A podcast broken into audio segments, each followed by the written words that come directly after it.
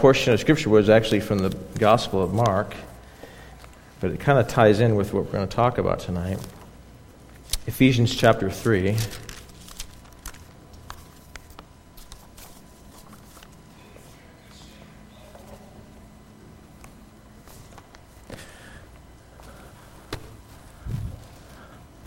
How you guys doing? All right. I mean, it's Sunday night. It's a little late. You know, it's getting darker outside. I don't know. Are you guys sleep? I, I like, you know, wake up in the morning and it's dark outside and it feels like it's like almost wintertime, you know? And just waiting for those, for that one week out of the year we can wear a sweater, you know? I, I don't know. I'm, I'm looking forward to uh, sweater, sweater weather. Sweater weather. Sweater weather. Um, so hopefully it'll happen uh, soon. We're going through the book of Ephesians, and um, I'm, I don't know about you, but I'm enjoying this study, and I'm challenged by it. And um, I have um, my Bible is marked up with all kinds of coloring and all kinds of notes, and um, it's kind of cool how you can. Uh, read God's Word and still discover new things, even if you've read the portion of Scripture numerous times. Ephesians chapter 3, we're going to cover, Lord willing, first 13 verses. And last week we only covered verse 1. So I, so I, I'm not making any promises, okay? I'll just let you know that. I, am I'm, I'm going to say first 13 verses, and then we'll see how far we get. It's like, it's like you're in the Olympics and you want to do a long jump, you know, and you've been watching the guy on TV, you think you can jump long enough, but you realize that you just can't jump. So I'm trying to jump really far. Paul says in, in Ephesians chapter 3, verse 1 For this reason, I, Paul, the prisoner of Christ Jesus, for the sake of you Gentiles, if indeed you have heard of the stewardship of God's grace, which was given uh, to me for you, that by revelation there was made known to me the mystery as I wrote before you before in brief. By referring to this, when you read, you can understand my insight into the mystery of Christ, which in other generations uh, was not made known to the sons of men, as it has been now revealed to his holy apostles and prophets in the Spirit to be specific, that the Gentiles are fellow heirs and fellow members of the body and fellow partakers of the promise in Christ Jesus through the gospel, of which I was made a minister according to the gift of God's grace, which was given to me according to the working of his power. To me, the very least of all the saints, this grace was given to preach to the Gentiles the unfathomable riches of Christ and to bring to light what is the administration of the mystery which for ages has been hidden in God who created all things. Can you turn me down just a tad? I feel like I'm scaring myself out of my skin here. So that, verse 10, the manifold wisdom of God might now be made known through the church to the rulers and the authorities in heavenly places. This was in accordance with the eternal purpose which he carried out in Christ Jesus our Lord, in whom we have boldness and confident access through faith in him. Therefore, I ask you not to lose heart at my tribulations on your behalf, for they are for your glory. Now, that is a mouthful. 13 verses, and what in the world is this all about? Well, Paul's in prison. He's actually tied, he's chained to a Roman prisoner, Roman soldier in Rome. He's at house arrest. He got there because he was accused of bringing, um, well, he was accused of bringing somebody into the to the Jewish section, where uh, uh, uh, uh, crossing the Gentile line. But he was accused mainly. Uh, he was in there because he was telling his story, and he, of course, he um, shared how now he's bringing the gospel to the, to the Gentiles. Long story short, he was taken to Caesarea for two years and then he takes a boat to Rome, for, and he's there for another two years. He's in prison or in captivity for five years, close to five years.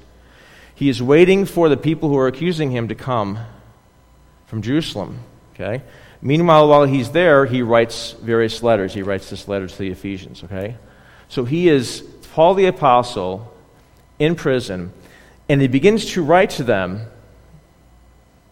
And we covered verse 1 last week, where he starts off by saying, I, Paul, look at verse 1, for this reason, I, Paul, the prisoner of Christ Jesus, for the sake of you Gentiles. And he, then he remembers why he's there. And he gets so excited that he actually interrupts himself. He actually does a parenthesis, right? You ever do that where you kind of start talking and then you get sidetracked onto another su- subject? And then you realize, oh, here's what I was really going to talk about. I do that all the time, you know. It's, it's, uh, it's like a parenthesis. What Paul is actually doing is he is addressing these Ephesian listeners and just by mentioning the fact of where he is and what he's doing, so excites him that he has to tell the story of how he got there in the first place. He says in verse 1 For this reason, what reason is he talking about? Well, previously he just was talking about how Jew and Gentile are now being made into one body, and that we're being built into a temple of God.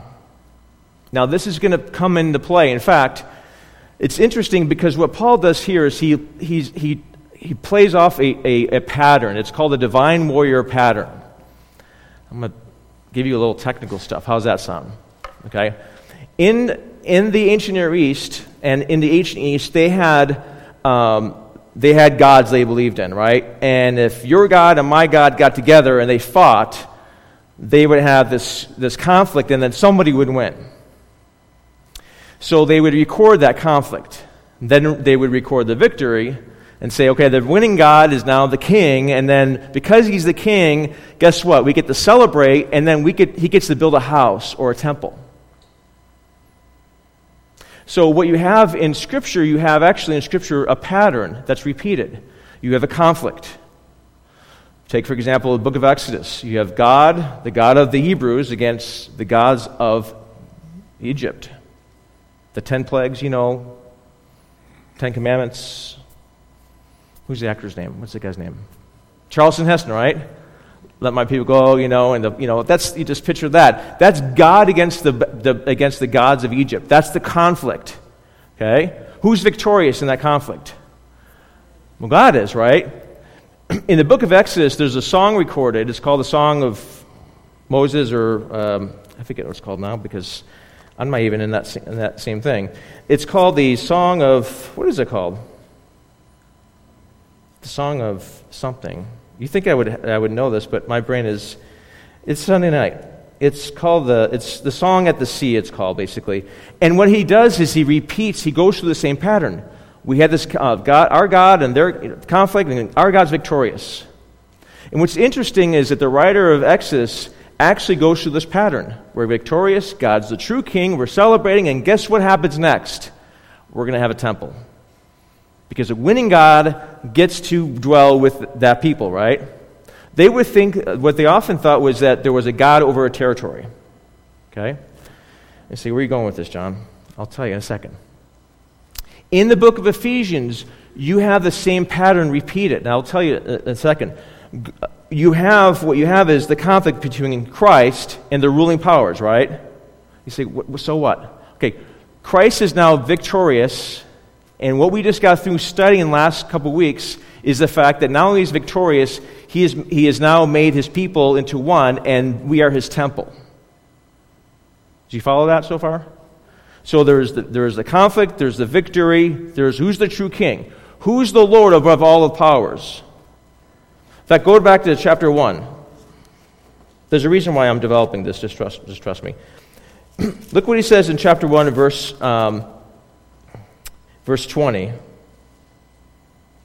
It says, Which he brought about in Christ when he raised him from the dead and seated him at his right hand in the heavenly places. Verse 21 Far above all rule and authority and power and dominion, and above every name. And he put all things under his feet in verse 22. You see that? That's the victory of, this, of Christ, right? He's won over death, he's won over sin. Now he's victorious, right? And what's the next sta- uh, what's the next stage? The next stage is the fact he builds a house, he builds a temple. That's at the end of chapter 2, which we saw last couple weeks. And he said, Well, why are you bringing this up? By the time out. He, he repeats this pattern several times, even in Ephesians. Why does he bring this up? Think about this.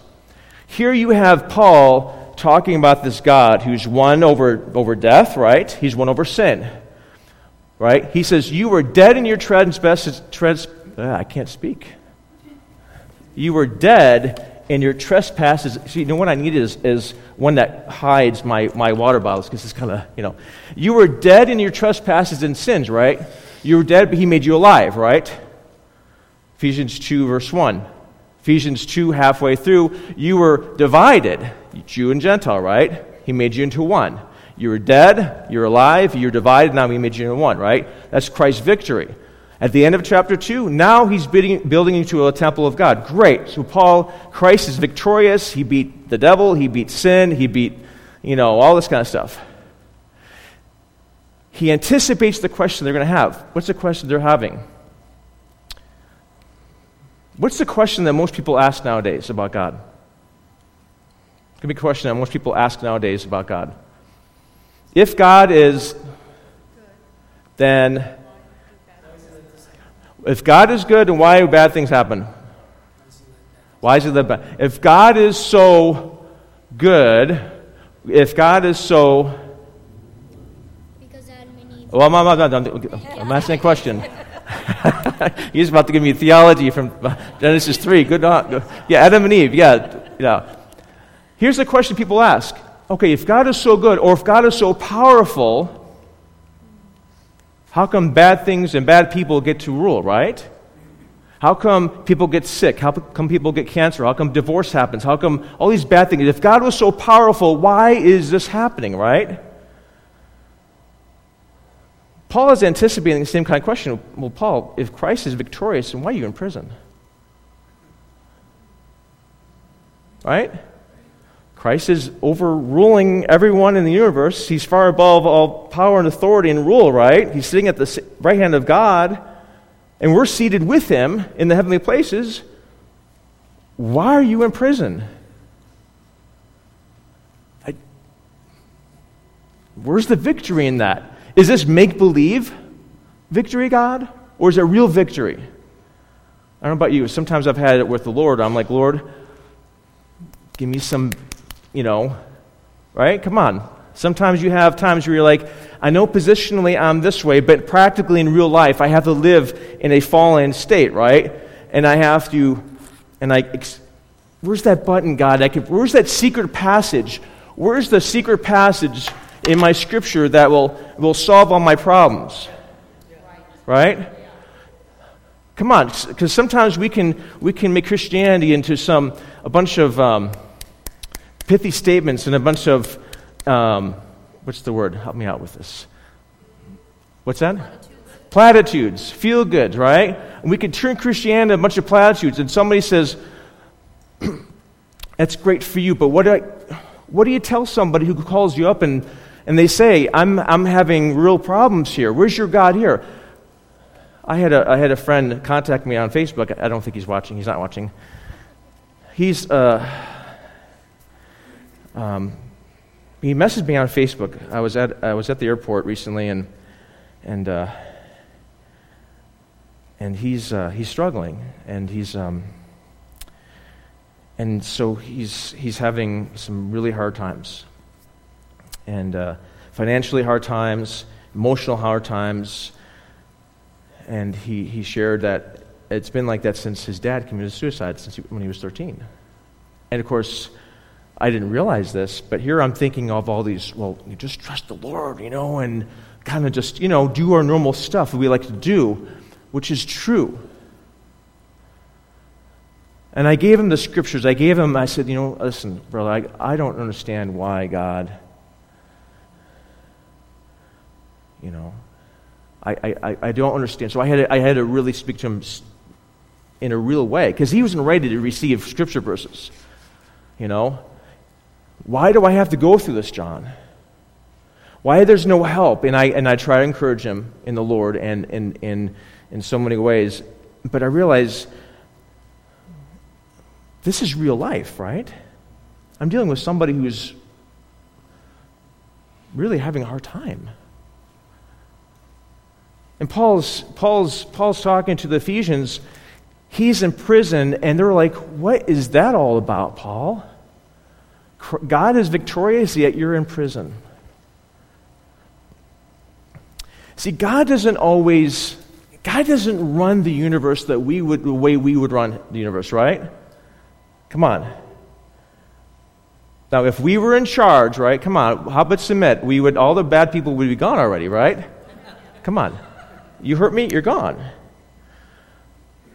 And also, there would be instant sanctification. You give your life to Christ, and instantly you're sanctified. That, if I would run the universe, that would be my, because I'm not God, but that's how I'm thinking.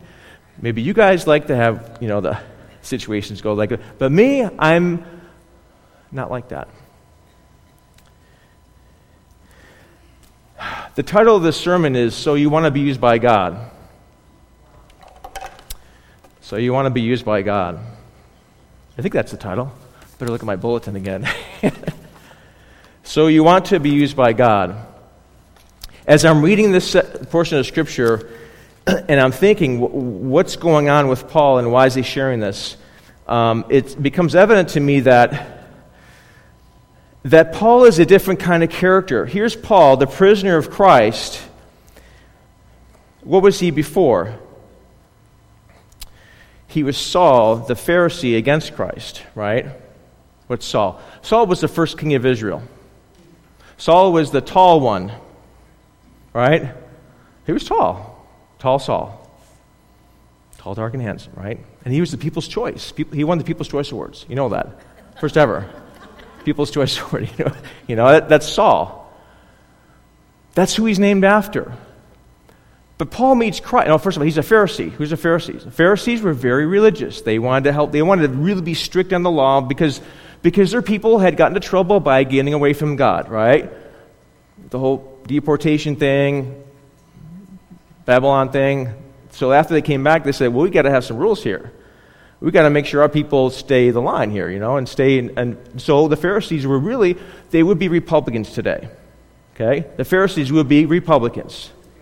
Just, okay, just, there, there would be white wing conservative Republicans. That's the Pharisees. We kind of like Pharisees, maybe. some of us do, right? some of us do, not all of us, but some of us would, would relate to that. And here's Paul, or Saul rather, against Christ, and of course he meets Jesus Christ on the road to Damascus, and he's changed. Now he takes on the name Paul. Paul is a Roman name and it means small. He goes from tall Saul to small Paul. And tradition says that he was a small dude, that he was a little, you know, he didn't make starting lineup. He was probably, he was probably, you know, whatever string he was. That's okay, right? Small Paul. And now he's in prison, he's in jail, he's tied, chained to this, to this Roman soldier that I can't speak English. I almost said shoulder. What's the word? Soldier. Soldier. I don't know.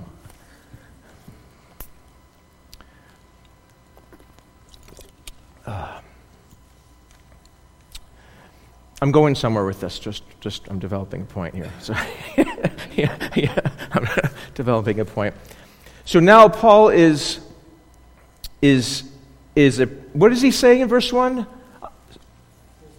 I'm a what? Prisoner of what? I'm a prisoner of who? Do you know it wasn't now now in reality if you and I looked at him and said, "Well, you're a prisoner of Caesar." I hate to break it to you, Paul, but you're a prisoner of Caesar. No, no, no. He's a prisoner of Caesar because he's a prisoner of Christ.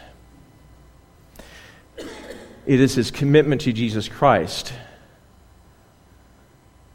It is his commitment and his devotion to Jesus Christ that got him into prison and keeps him there. He's, he doesn't look at his situation and say, Oh, Lord, why am I here? He understands that his devotion is truly to Christ. How do you go from Paul, who, tall Paul, tall Saul, to small Paul, and you're a prisoner of, of Christ, you are compelled by Christ, you are, you're not worried about getting out of prison because Christ is your devotion.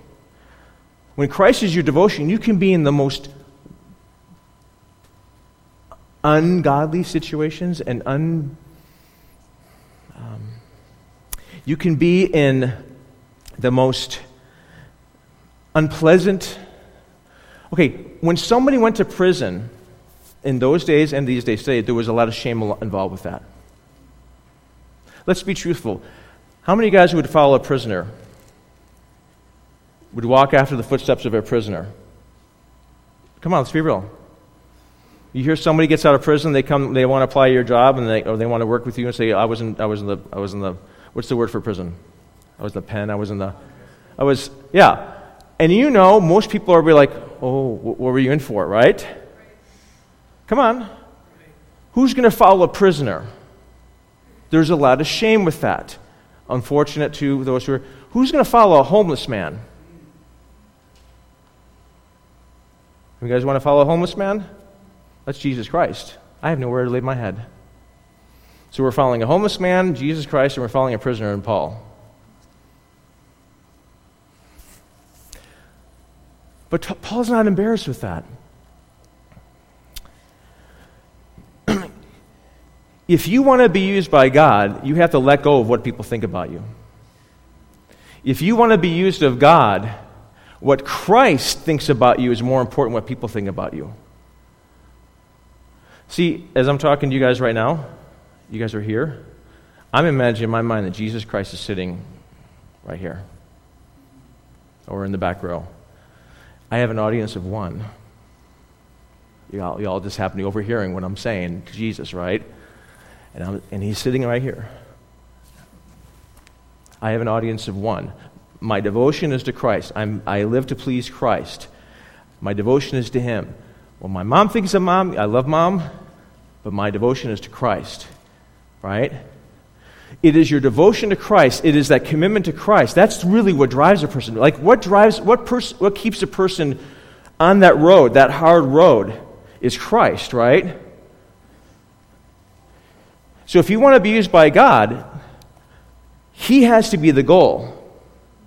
Not what people think, not what mom and dad think, not what brother and sister think, not what society thinks, not what Facebook thinks. Where's Facebook? Not what Facebook thinks, you know? How many likes do we have already, right? It is Jesus Christ who is our goal. That's who we please. That's who we, we aim to follow after. We, we will endure. I mean, Paul talks about his, his hardships. He endured shipwreck, he, beatings, all kind of stuff he talks about for Christ.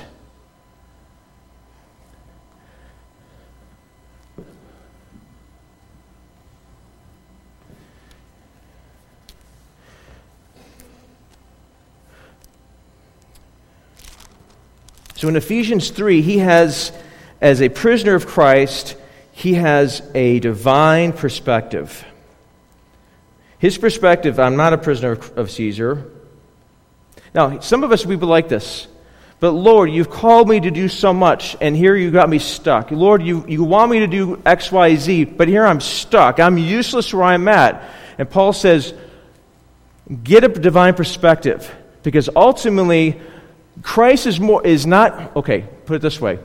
Christ is less interested in what he accomplished through you than he wants to do in you. Jesus Christ is more interested in what he wants to do in you than through you. Yeah, he wants to use you, but the work that Christ wants to do in me is more important. Okay? I feel like I'm not really sorry guys. I feel like I'm not communicating as well. So I'm please bear with me. I don't, I don't know what it is. I'm not I'm not maybe had, my coffee was too early in the day or something, but um, okay. So, so this, this perspective that Paul has, but you ever wonder, I want to ask God and say, God, isn't there a better way for you to do what you want to do in me? You ever want to ask God that? Right? Like, Lord, shouldn't you try this? You know, this plan I have, I think it will really work, God. You know, Jesus' family did the same thing. Hey, Jesus, his brothers said, Hey, Jesus, if you want to reach the crowds, go up when the festivals are going on, when everybody's there, and announce yourself. Here I am, the king, son of David, right? And Jesus says, No, no, no, no. You ever ask the Lord, Lord, how come this method, why not this method?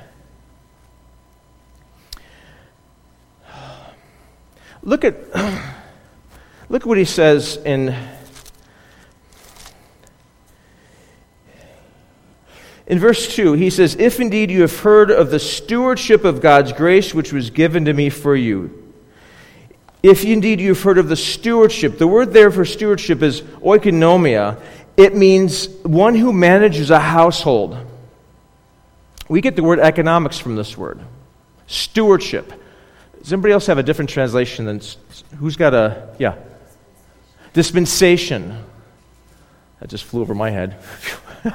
Dispensation, you know. A stewardship. And what they would have is you would have a household and you hired somebody to manage the household. They would make sure that the people got paid properly, they're not eating too much or not working too less or whatever it is, and they would manage the household. And you, as a steward, be responsible for the master's stuff, right? You, were, as a steward, were responsible for, for managing, for making sure it's run properly. Paul says, I'm a steward of God's grace. I used to be in charge when I was Saul, but now I'm just a steward. But I was a, I was a master of my own thing, but here I'm a steward of God's grace.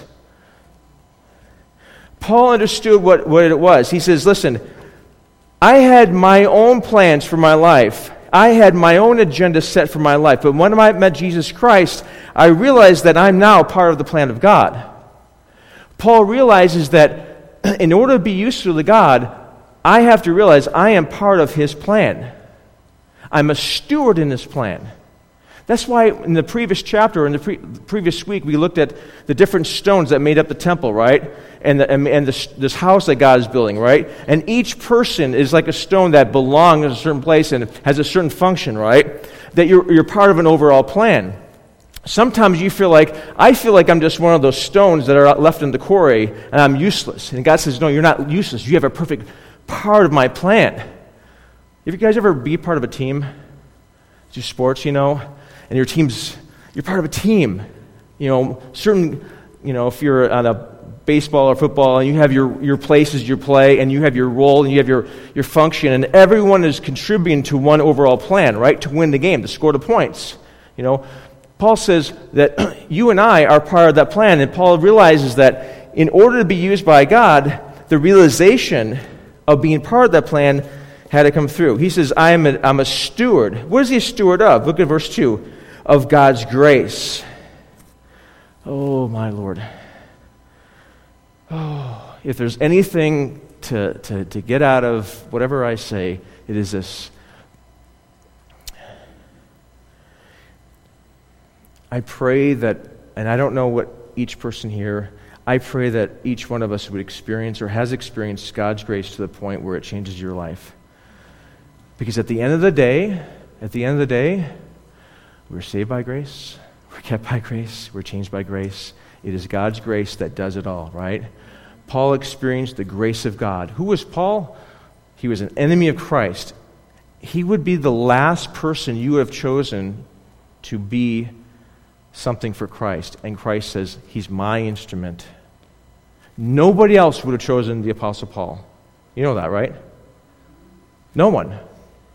Everyone would have, you know, turn in their resumes, pick me up. You know, I have this many things I can do for you, God. You know, LinkedIn page and Facebook and all that kind of stuff. You know, pick me and I'm, I'm qualified. You know, it's like The Bachelor, you know, where you accept my, no, not Bachelor, we, it's like, you know, um, and Paul was the least likely person, but he experienced the grace of God.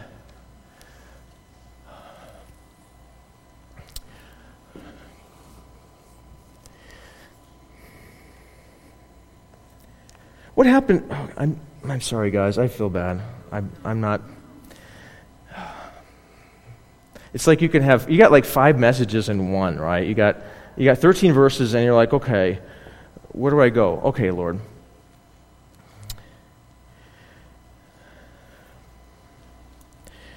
The purposes and plans that God has for us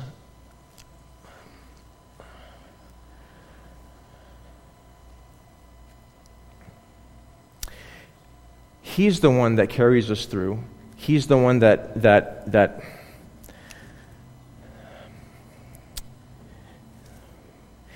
it's His grace, it's God's grace it's, it's His grace of doing whatever He wants to do. It's, it's, it's not because of something we've done, it's not because of how, how well we speak, how eloquent we are, how, how gifted we are. It is because of God's grace. God says, if I want to use this person, it's because I'm going to choose to use this person.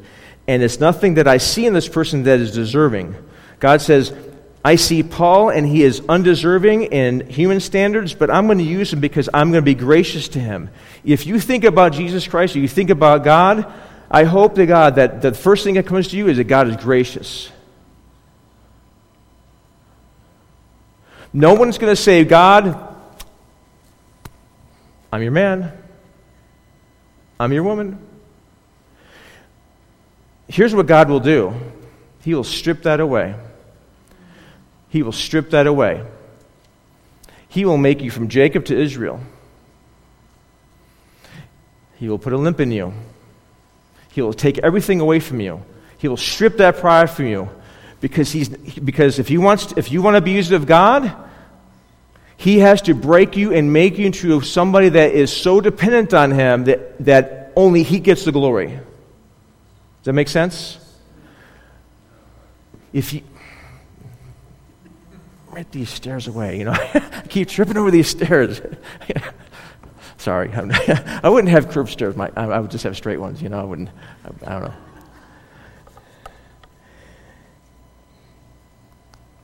When God wants to accomplish something great, write this down. When God wants to accomplish something great, He does not look for great people. When God wants to accomplish something great, He does not look for great people, but weak and empty people. When God wants to accomplish something great, He does not look for great people. This is why Paul is a prisoner and is being used by God. This is why Jesus became a servant why Jesus is not born in Jerusalem and, and, is, and doesn't go to the best of schools. He, he's, born, he's raised in Nazareth. You know what Nazareth's like? Nazareth is like Gila Bend. Okay, that's Nazareth. It's Gila Bend. It's, a, it's just a blip on the map. Except Gila Bend's probably bigger than Nazareth. It's a hodunk town. It's a, it's a, nobody, no, nothing's good from there. See, God doesn't look, He doesn't need great people, He needs weak and empty people. When God wants to do something great, He does it, He does not look for great people, but for weak and empty people. Why? Because in our weakness, His strength is highlighted. See, that's why how that's that's how God can use the children of Israel to come out of Egypt with what? Moses and a staff? And then they get to the promised land, they go around Jericho, and what do they do around Jericho? They march around. What do they, what do they, what do they march around with?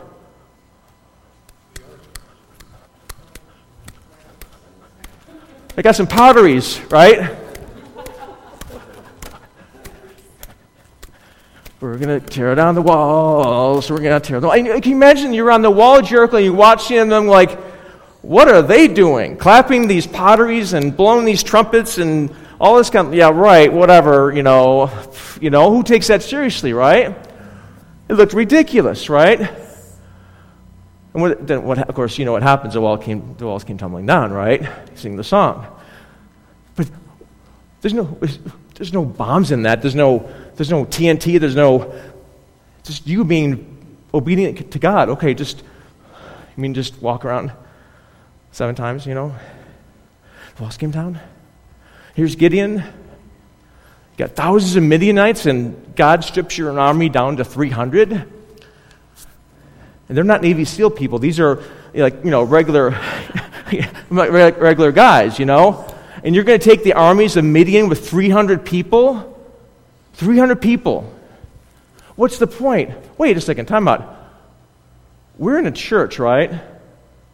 We are in a church. There's how many billions of people are Christians? Do you know that Jesus Christ left the history and the future of the church into 12? Okay, minus Judas, add Paul. Let's say 12 fishermen, tax collectors. The Beverly Hillbillies, maybe, or something. I mean, I mean, he left the future of the church into these 12 men in their hands. And that's, that was his plan.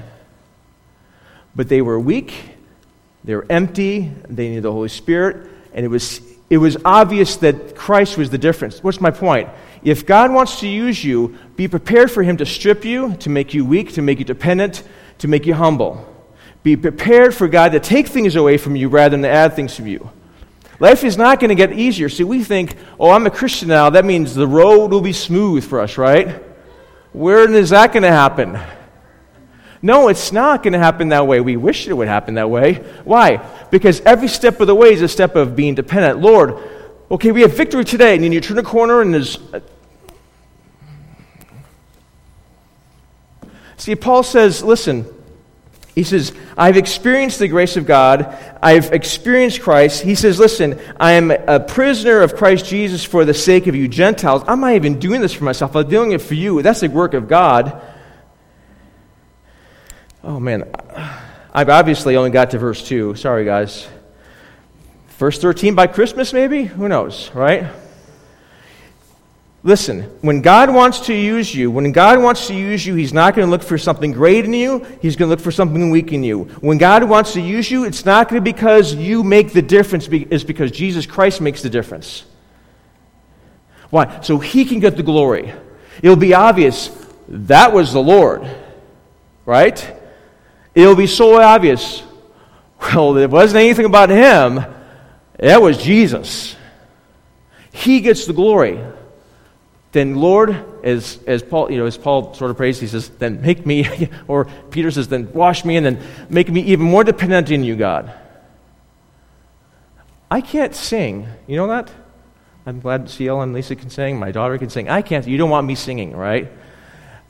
I don't have the strongest personality in the room. I'm not the most thing. For, but, but I'm like, Lord, why am I even doing this? I'm the one who wants to be hiding out in the back room there. Right? Get me, get me out of here, right? Because God will put you in situations where you have to depend on Him, where you have to say, Lord, you better come through or else this whole deal is done. Paul says, I'm a prisoner of Christ Jesus for the sake of you Gentiles. I've experienced the grace of God. I'm a prisoner of Christ, and I'm okay with that because He gets the glory and I don't. God highlights his, he, his, his, um, his strength is really highlighted in our weakness. Honestly, guys, I think um,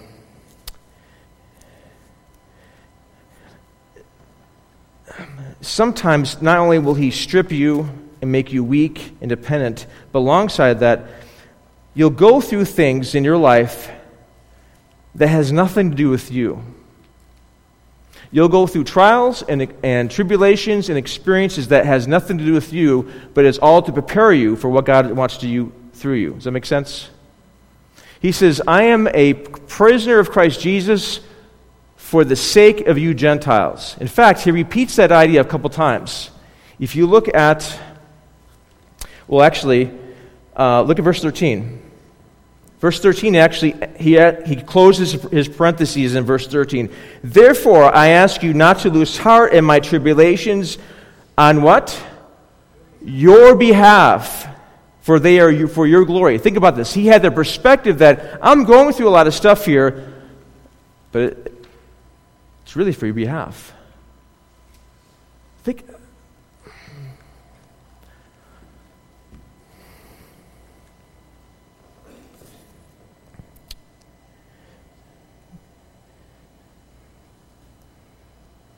Oftentimes, what we experience or are experiencing is for the sake of others.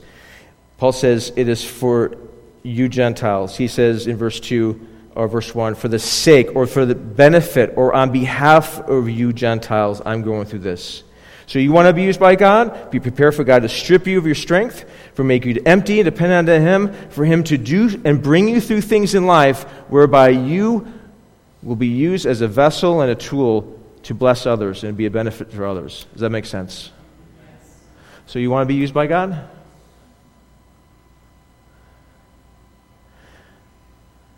Then expect trials. Expect situations where you're going to have to be on your knees. That's part, that is part of the curriculum. Not easy. Jesus says, You follow me, you're going to have to carry your cross. Gulp. What about my plans, God? I really wanted to be the chief of Pharisees. I wanted to be the head of the Sanhedrin. I really wanted to have certain things in my life, God. What about my dreams, God? That's that's where you have to have it out with the Lord, right? What about my what about me, God? God will accomplish a whole lot more in pain and suffering with his will than with an easy way of life and not his will. I don't, know, I don't know. Maybe I'm just talking to myself here, but Lord, please use me. Okay. So Paul is excited. And I'm out of time, and I only got to verse 2. Whatever. You know, verse 2. Daniel's excited. Okay, Lord. Let's pray. Father, thank you so much that I know every person in this room has a desire to be used by you. And the Apostle Paul was your sort of your poster child of being used by you. And I know not everyone has to, will, will have to endure the hardship that Paul endured.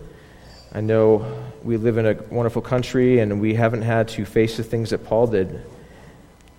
But you have your way, Lord, of allowing us to be dependent on you, God, of stripping our strengths from us, stripping our pride from us, of making us weak, of humbling us, God, to bring us in that position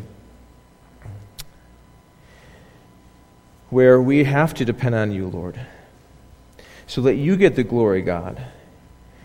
And Lord, if it means that we encounter more trials in life so that you're glorified, then bring us through that, those trials, God. Strip us of, this, of those areas of pride that, that we rely on, Lord, of ourself, Lord. Help us to deny ourselves, Lord, and follow Christ. Lord, we pray that you would work your work in our hearts, God, your work of grace, of humility, Lord.